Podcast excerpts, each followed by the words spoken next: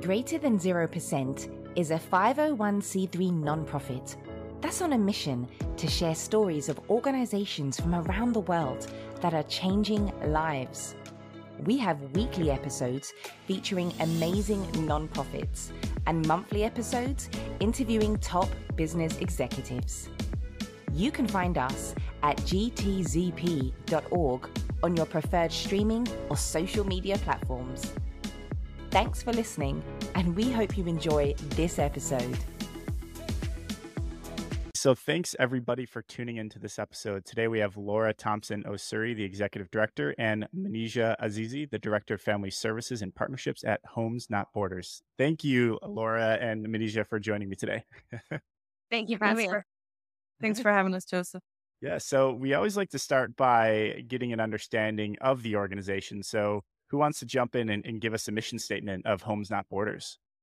Our mission is to provide refugees and other forced migrants in the DC area with, with what they need to thrive and feel at home in the United States. All right, boom. So we're going to get into what that means and how y'all are accomplishing it. But before we do, we like to learn a little bit about the guests. So, Laura, if you want to kick it off and, and explain to us your why for being a part of this organization, and then Manija, we could we could kick it over to you afterwards. Great. Um, so I'm I, my name again is Laura, and I'm the executive director. I'm one of the I'm the founder as well. And we started Homes Not Borders started as a mission of my church, National Community Church, back in 2017. And so I initially got involved in the refugee care mission, is what it was called for National Community Church back then. And I just got involved kind of as a volunteer to help out. I mean, I saw there was a need in the community. You know, this was on the heels of the Syrian crisis and there was just a lot going on. And I might I had my daughter was one years old. My youngest daughter was one year old at the time, and so it was I could bring her with and help with the home setups. That's what we were mainly doing at the time through my church. And I and I didn't really want to step up, but as of as like any sort of leader, I just wanted to like help out. But like they needed people to call the resettlement agencies and see what they needed, and nobody stepped up. So I was like, I can do that. That's easy enough. And so I did. And that's how we found out they needed the home setups and all that. And so, yeah, and that's kind of how it got going. And I'm just I that's how I got involved. Yeah. I know that's not very glamorous. Prior to that, I had in 2003, I had started another nonprofit called uh, Street Sense, which is a street newspaper that homeless people sell and make money off of their sports dozens throughout the U.S. and the world, in fact. So I had background in nonprofits and just kind of that's just who I am. I kind of see a need and help fill it try to fill it anyways, do the best I can. And so once things got going with the mission through the church, it just was clear that it wasn't enough to be volunteer run at that point. We right. were working with all the resettlement agencies and there were just other needs we saw from the refugee community and we heard about. So me and then a couple other of the founding volunteers decided to spin it off into its own nonprofit in June of 2019. All right. Thanks for the background. Manija, what what got you involved? So I am I am from Afghanistan. And when Kabul fell, that really that was very upsetting to me and my family. I wanted to know how I can make a change and what I can do from here, you know, and because I obviously couldn't do anything in Afghanistan. And growing up in the United States, you know, I felt very helpless um, that I couldn't go back and, you know, travel and do anything like that to help the people of Afghanistan. So that's, I, I started kind of, you know, making some calls, seeing who needed help, trying to connect with some resettlement agencies. And then I actually I was volunteering with a resettlement agency when I stumbled upon Homes Not Borders and I started volunteering with Homes Not Borders and I, I fell in love with Homes Not Borders and what it stood for and the people that, you know, they they have these big hearts and they wanted to do was help. And you know, and and it felt so good because you felt you're on you're on the ground and you definitely are making a difference you know, it's not this huge, colossal organization where you where you feel very out of touch with yep. what's really going on. So it's very grassroots, and I think that was very, very appealing to me. And I, could, you know, I could connect with the families, and of course, I speak Farsi, and so for me, it was it was definitely something where I saw myself doing long term. And then Laura said, "Hey, why don't you come?" You know, join us at Homes Not Borders. And I was delighted to do that. So that's how I started out. Yeah, yeah, yeah. So I, I we interviewed a lot of different types of nonprofits. This is a type of nonprofit that we haven't done many of. So I'm going to probably ask some 101 dumb questions, you could say.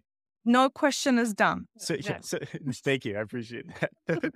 so, so people could understand a little bit what the process is like for refugees in the U.S. So, I think first, first question, could you maybe explain what the experience is uh, of a, a, a refugee typically in the U.S. Because resettlement agencies is a type of organization I have not really heard much about, whether they're government funded or also a nonprofit, or kind of what's the experience of, of a refugee. I think that that'd be a good learning for for our listeners here. Why don't I why don't I take it from across the on the other side of the world, and then you can take it from when they get here. Manija, how about that? We can do that. Do you have personal experience with that. Yes. But yeah, no. So so you know, refugee the refugee process. Refugees are some of the most vetted, or they are the most vetted people to come to you know the U.S. out of anybody. It takes they say six months to a year, but people wait take you know two years, four years much longer to get refugee status and come to the United States. And they can, when they're over in, you know, the refugee camp for their home country, they can, or usually a third country, they can, they select kind of the top countries they want to go to. And, you mm-hmm. know, the US, because the year it's greater, they pick it because they know family, whatever. They end up in DC. And then so once they have a city to go to, then they get the resettlement agencies in that city in the United, in the DC area where we're at, we have three main resettlement agencies. Um, there's IRC, LSS, and ECDC, and then Catholic Charities does that in a very small number of cases as well. And there's nine resettlement agencies throughout the United States, and they're in different areas. And so they get assigned a resettlement agency, and you know a city and a resettlement agency, and that agency brings them over, helps them find housing, and helps set up their home, and that's kind of where we come in as Homes Without Borders. And yeah, Manija just you know go on from there. What? Yeah. So basically, once you know they're they've they they're obviously connected to or affiliated with a resettlement agency. They they the resettlement agency most often you know reaches out to us in the DMV area because they know that you know we're we're pretty well known in the in this area, and we help furnish their homes. So when an when a family walks into an apartment that they've been assigned to, they're walking into a fully furnished home and not just an empty apartment, which is such a great feeling. And so yeah. much stress has been, you know, taken off of that whole experience because then they can concentrate on other things. So basically that's what our organization does and you know we work with all of these resettlement agencies so you can imagine how busy we are yeah uh, but we have a very large number of volunteers which we could use more of actually but they, they're wonderful and they help us get this done. So it's, you know, the family basically has to base, be able to find employment. The resettlement agencies basically help them with, with the, the three months, 90 days period of, you know, with the rental income, and then they're on their own. So with our organization, we have a few programs that helps them, you know, with employment if we can. And the resettlement agencies do that as well. Um, but it just depends on what sticks. And so we we help them with certain programs, some cash assistance. We have a program for that, and we help some of the women that are basically you know having to be at home and take care of the children. We try to help them and empower them somehow, and make sure that they are you know finding some way of of being being seen and heard and and making some income. Yeah. And just to add on, sorry, one more point. You yeah, mentioned yeah. about them paying rental income. Every refugee per refugee, it's what is the number? It's like twelve to thirteen hundred dollars. I don't know what it is now. It's a range. Yeah. I mean, there it changes with you know every year. They get per refugee gets that stipend. So if you have family of four, you get that times four. You know, kids included, infants included, and that money is supposed to last you for your first three months and three months of rent, which we all know is not going to pay for three months of rent in this area unless it's like a family of twelve or something. But still, so we and if from that money they're supposed to pay their rent, and then they're also supposed to there's a whole list from the State Department saying they need like these certain items in their house, and it's really minimal. Like it's terribly minimal. Like they need like a sofa and a table and chairs, but you know doesn't say anything about carpets, which are really important to Afghans, or like coffee tables and those kind of things. So we, so we, so if you went through some agency and we weren't there, or another like community group didn't help out, then they would buy the resettlement agencies would just pay for the family's furnishings out of their resettlement stipend. And so we not right. only provide them with above and beyond at a welcome home. We also save them. We it comes about 30, we save about thirty six hundred dollars um outside Thursday. Yeah, yeah. They have that money to pay for rent and other things. Yeah, yeah, absolutely. And and and I want I definitely want to get into that too, and and and talk about how many people you've impacted so far. One quick question, which is probably I'm assuming it's a topic that that you you have experienced a lot over the past few years, and with kind of changing presidential administrations. But I, I always love people that are actually boots on the ground, experiencing and supporting refugees that are coming to the U.S. So, so my question is, for, since y'all have been in the trenches and experiencing this, what has been your perspective of the responsibility that you feel the U.S. has for supporting refugees? I know this is a very like intense question, but but I'm sure it's one that that you you've thought about or been asked. But people that have actually experienced it and, and worked with the families that are that are going through this, I, I'd love your perspective since you have firsthand experience with it. So I think you're you're more experienced than anyone to to be able to have that type of opinion. I defer to Laura. we as Americans are so blessed and so fortunate of our of our luck of birth, honestly, of, of where we live, our birthplace. And and we don't I don't think Americans appreciate that enough that we can just travel anywhere, passport can take us anywhere. There's so many countries. I mean, it makes me crazy. We have people that have family in Afghanistan that they just can't leave because they can't go anywhere. There's so many countries like that. And I mean, the refugee program is like bare minimum to like let people into the, you know, wow, there's so few people. I mean, the percentage of of you know people that are turning to displaced throughout the world. I mean, refugees are like a sliver, like I think it's like two percent or something like that of the people. And so, I mean, just to do our part in in you know the country that we have with stable economies, lots of opportunities for jobs, and you know, honestly, lots of room for people. So I, I think it, it, you know it's our duty as as a country that it has is fortunate to enough to have a stable environment to accept people. Yeah. Yeah. It, it reminds me of the Spider-Man quote: "With great power comes great responsibility." yeah. yes. Yeah. Awesome. All right. So refugees, what what are the the kind of the main countries? I guess recently that the majority of the refugees are coming from, or is it kind of all over the globe? Um, it depends on where. What we were again in the DC area, so it mm-hmm. it varies greatly by region, as any sort of migration trends do. But we are still seeing. I mean, you just talked about when Kabul fell. That was August 2021 people don't remember. And so it was a wave of Afghans came over. You know, everybody saw the footage of them on planes and stuff. But the the Afghan resettlement is still the majority of people we serve. It's it's still about 75 to 80 percent we serve in the DC area. Yeah. And a lot of Northern California sees a lot of still seeing a lot of Afghans as well. But other places, you know, I can't comment, but I know I have friends in other places that does refugee work and they're they're seeing different populations. I mean, we're also seeing in our area again we have a lot of Eritreans and Ethiopians, Burmese, like the Rohingyas are coming over, and then like Congolese, and then Central Americans, a lot of Guatemalans, El Salvadorians. Got it. I covered all Manija. I think so. and then Syrians, actually, we're still getting, we're, we're, it's nice to oh, see. Oh, yeah, we have a good number of Syrians. Yeah. yeah. Yes. Okay. It, what about folks from Ukraine? Is that kind of like a, a misconception of what's going on in Ukraine? Again, or? it depends on where we're at. We've seen, I didn't mention that, but yeah, it's been Ukraine's been small. I think last yep. year we saw mm-hmm. maybe 15 families from Ukraine, and last year we helped 500 both families. So that that was giving them next 512 families. Yes. So. so the thing is, Joseph, with the Ukrainians, a lot they work with the sponsorship program. Theirs is a, a little bit different. They might we might not see them on our end, whereas you know because they're being sponsored and then pri- you know privately sponsored a lot of times, so they've been kind of a lot of them are essentially somebody somebody else has taken on the responsibility of furnishing their homes and whatnot. So we do see a little trickle of it, but it's more so everybody else that you know is is not like through private sponsorship and things like that. Maybe we'll see through the resettlement agencies. Yeah, and usually um, with that, they know the person that's sponsoring them there within their house. Right. Got it. Got it. Got it. All right. So current state, if a refugee were to go through the process without partnering with an organization like yours, they would basically have to through the programs that the State Department has set up, they, they would have to kind of use their savings of I think thirty six hundred dollars of their resettlement money in order to do a lot of the furnishings, and, and y'all are helping mm-hmm. offset that cost. And then I also saw on your website that that you you, you have different programs. You have set up, step up, and move up, which I I, I love the power of threes.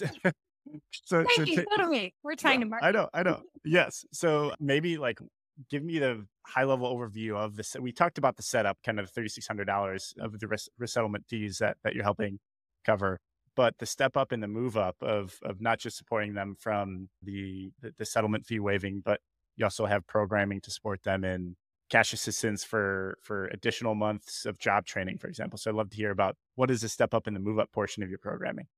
Yeah, you wanna, Laura? Do you want to just? Okay, why don't I take step up and you take roll? And yes, So I'll go step up. We'll go move. So step up. Main thing is we have an artisan program, which we kind of formalized with a whole website and store last year. And it just, again, as Manija mentioned, um, it's helped women. A lot of the Afghan women are at home. Well, and other women, but mostly Afghan women that are artisans and a few men, actually. There's one male artisan we have. yes. but uh, they're oftentimes at home watching the children and they just, it's, it's a way to give them an outlet of a way to back to their family and get a little income as well. And also just improve their own field and artisan skills. So we have, what are the 12 to 13 artisans right now making home goods and other items. We use them in our home setup and pay them make pillows and table runners, tablecloths. Oh, that's awesome. Yeah. And then we have a website and we sell them at markets and on the website as well.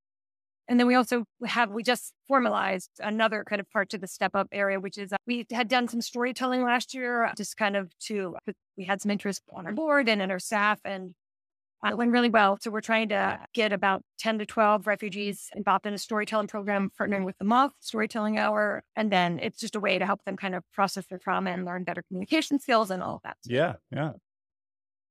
Awesome. Okay. So the Move Up program, program is about helping those that, that have an existing job and want to, eh, you know, get a better paying job. It could be in the, you know, in in the career path that maybe they had back home or something new that they want to, you know, venture into. So it basically, you know, gives them something to look forward to and something that they can, you know, on the in the long run, they have a better outcome. And so because employment is so hard to find when you do come here from you know, from a different country, not everything is accepted here. And so we're trying to find a way for them to get into that field, maybe of their dreams and, and, you know, provide some kind of training or point them to the right direction of the training.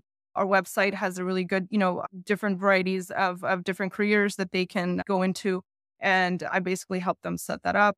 And then they can take on the training. And when they do that, we give them a good, you know, half of the rent for about three months to help them to, you know, get over that training and then be able to get on a better paying job to help yep. their family in the long, long run. So that's what the Moving Up Fund is. And it's very popular and not everybody has it. Actually, I don't know anybody that has it. Yeah. So I get really excited talking about it because it's such a great program and all of the families look forward to we we get like about 20 to 30 applicants a month. And so um when they get that first email of hey you're qualified, they're so they're so excited. Yeah. So it's it's a great feeling. Yeah, we we we yeah. we we've given away. What, I think about, I did the numbers about sixty four thousand dollars so far. We launched it and I guess started giving away money in August of 2022. So we've given away about that much, and and uh, we at any given time we'll have probably about ten to twelve awardees cycling. Yeah, yeah, and and you, you said it before, but how many total refugees have you supported so far since you all started? Oh boy. Maybe I maybe you didn't say the full. Yeah, actually, I think you just said last year, right? So I, I yeah, la- that was families too. Number of refugees, I think the number was about twenty. It's thousand. Looking through the paperwork, it was about twenty. I think it was about twenty five hundred last. Oh no, two thousand one hundred thirty refugees last year. Got a little here. And this year we have, I think, about six hundred so far this year. Yeah, yeah, yeah, it's a lot. Yeah, it's an and, and, up for we don't we don't we just sign up for and we leave our information. We leave, we have a whole list of other organizations that can help. We never hear from yeah, them again. Yeah. And then obviously we have people in our other programs, which are, you know, smaller numbers of people probably in right. those programs total. It's, yeah, I'll be helping about. And most of the families, Joseph, that we've helped is specifically the Afghan families. I don't know. I don't know about the Syrian families. Laura can kind of chime in on that, but they've been large families. These are large families. They're, you know, the, the average is six members in a in oh, a wow. home. Yeah. Yeah. So, uh, you know, we're talking lots of different, you know, lots of furnishings and yeah. lots of supplies that are needed to make sure that these folks are, are you know, settled in and, and comfortable.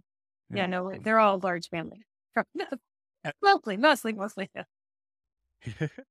I would love to hear an example of kind of a story of a family and their experience through working with y'all. If you have ones that come to mind, just to to kind of shed light as well on on the impact of your organization if if any specific family comes to your mind um, well honestly yeah there's so many and i'm trying to I, I was trying before this i was trying to figure out who am i going to yeah. talk about yeah but i guess if we're going to talk about somebody more recent i can talk about a, a current family i'm i'm still helping And so this is a family that we ran across. They had reached out. And and that's another thing is they don't have to necessarily reach out through the resettlement agencies. They yeah. can reach out to us directly, and they have. And so this family was affiliated with a resettlement agency, and I think you know they did what they needed to do. And so um, there were some things that were outstanding that were taking a, a little bit longer than expected. And so when I met the family, I felt the need to help them right away. The kids were not enrolled in school. They then they had been sitting at home for two months, just bored, and you know, there's no outlet, there's no TV. They don't really speak the language. Both parents are a bit illiterate, so it was very challenging for them, as you can imagine. Uh, you know, having to figure out and navigate how do I get my kids enrolled? How do I take them yeah. to the doctors and so on. And so, you know, as outside of the furnishings that that that we provided for them, which I did, you know, initially that's what we do, and and I did that. They needed a few things here and there. Got them some kids' bikes. Got them some tables. Got him a TV, which we don't usually give to families because they're just so large. yeah. But we have we have been known to we do when when we get them, oh, we do give them more. Yeah, yeah. when we get them. And so this family definitely gave them a TV, which was, you know, I could see their faces light up because the kids now were not bored and, you know, they, because they couldn't go to school. They didn't know the language. They couldn't play outside really because parents were just very, you know, they were very cautious and yeah. they weren't sure if the, the kids should be playing outside and how safe it was and whatnot. So when I got them the TV, they were really, really excited. and then of course I I remember I so I had to, you know, help get them enrolled in school and we went and got some uniforms and things like that. And uh, and so they once they they were all ready. I had them put on their little school uniforms. I took a picture of them. The oh. smiles on their faces. It was so cute. I loved it. so that it really sticks out on my mind. And I still have a very good connection with that family. That family is like my family now. And that's, and, you know, that's just one story. There's so many other stories that I could, I mean, we could talk all day on this. Uh, but there's so many others that just you know hit you yeah, yeah. in the heart and, and and it's very you know i've i've basically laughed with the, the families cried with the families you name it you know there was another family i can actually uh, tell you quickly i went into the, the the husband had reached out through our email you know our, our website and said hey you know we need a few things my kids need some toys and things like that even though we gave them toys i think he wanted something a little bit different so i said no problem so i went and paid him a visit wanted to see what the family was like. Um, and that's kind of part of what I do anyway. Family services director. After we go and do the setup, I kind of check in on the family. Yeah. So I went in there, and the wife was kind of very reluctant at first to talk to me. I mean, it, it, you could tell that there was some trauma that had happened. You know, leaving the country so abruptly, yeah. and then not knowing anybody, not knowing the language. It was a lot. Yeah. And so when I introduced myself, it was almost like a, a, sigh of relief for her because I spoke the language as well. And mm-hmm. so she felt like she can communicate with me. And all of a sudden she starts sobbing oh. and just she yeah, she she was just it was I could tell there was just so much tension and there was so much that she wanted to just let out. And and she told me, she said, Look, I feel isolated. I feel alone. I don't know the language. This is really hard. And so I made sure I stayed there a, a, for a good hour. I met the yeah. kids. I met the, the husband and I wanted to make sure that they knew that they were fine, they were safe, and that, you know, there's people just like me, even if they don't speak Farsi, that care about them and that are there to help.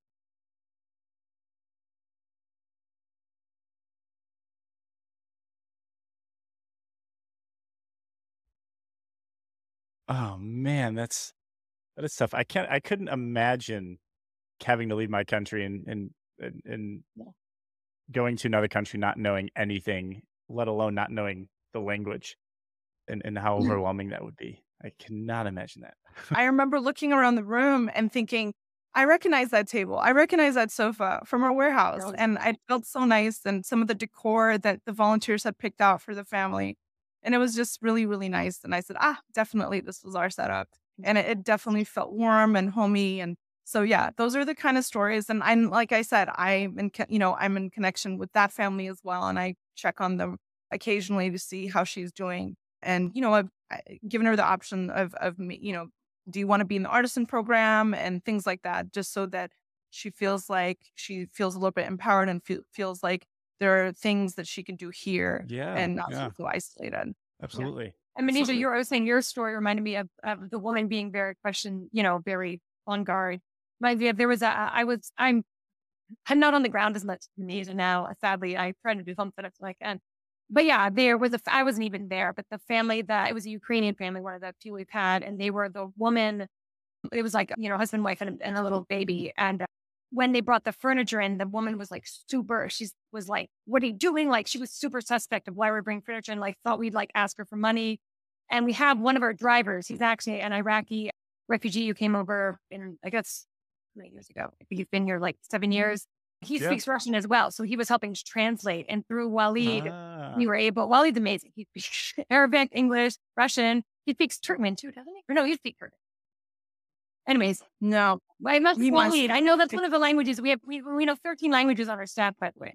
Very impressive. But uh, Walid covered like three of them. But uh, so Walid translated to the woman and like explained to her, like, no, we're giving this to you. This is, you know, this is a for free and like a donation. And the thought of like somebody she doesn't know giving her stuff for free and not asking anything in return. Like they literally, we have this quote from the husband then who did speak English.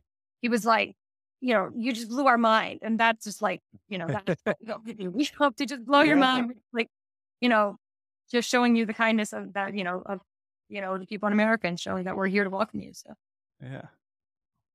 Well, I, I, think we did a good job at covering kind of the history and, and, the current state. I'd love to hear a little bit about your plans for the future and, and what, what and anything specific you want to call out that's that's coming up here in the in the short term. Do you mean like long term plans? It, it, it, yeah, long term plans for the organization. Yeah, we'll start there. Uh, we have lots of long term plans, but we need money for lots of this.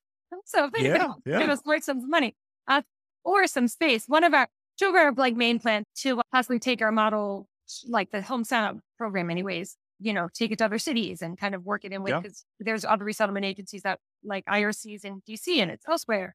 And so just kind of expanding on that. And then we love, we have the artisan program and, you know, we, we don't have a very, we'd like to expand it more to workshop space, like hard, you know, carpentry and stuff. We actually have somebody on staff, another Iraqi who's I forgot to mention, but he's making he's he's doing a great job refinishing tables and making his own tables and stuff like that. So we don't have to throw any furniture away anymore. So we've been saving a lot of furniture from that and just expanding on that. So we want to have like a community center, maker space, you know, just whatever refugee kind of hubbub kind of thing. We'd love to have yeah, that. Yeah. That's the main thing.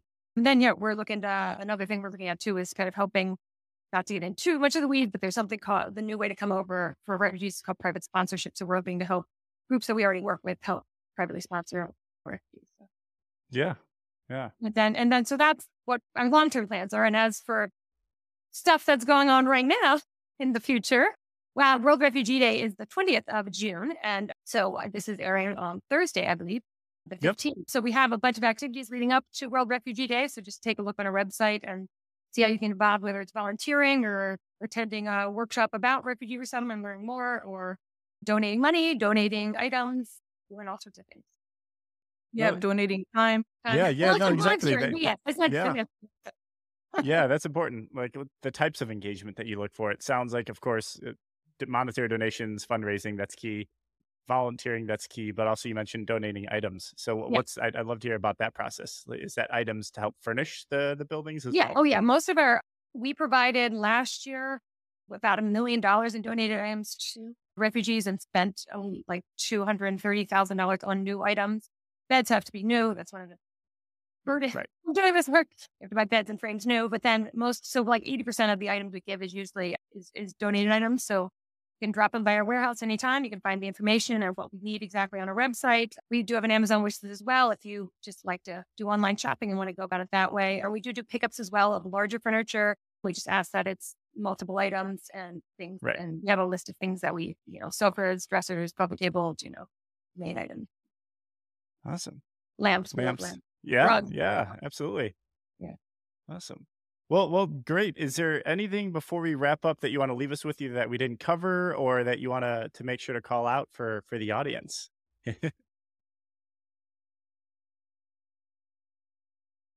yes, yes. Yeah, thank you, Mitch. Yes. So as we mentioned, our storytelling program, we we do what We did it last year. Storytelling program. So we we're going to have a big event in October, October twenty fourth. Actually, we have to save the date now. I do believe at the the capital Turnaround for in Washington, D.C. We're going to be having it there. And yeah, it's going to be great. We're going to have hopefully, you know, five to seven refugee speakers telling their story. We did this last year and it was an amazing event. So really great. Wow. All right. Well, I, I, think that's it. Uh, like I said before we started rolling, it, time flies when we're t- talking about this stuff. So, Laura Manija, thank you so much for your time today. We're honored to share your story, and and folks that are listening, get engaged. You, you don't have to be in the DC area. They have a website, so take a look and see what they need. And if supporting the refugee process that we have in the US is something that pulls on your heartstrings and you want to hear more about this organization, go on their website. And uh, thanks again, Lauren and Amelia, so much for your time. I appreciate it. Thank you so much, Joseph. Jada.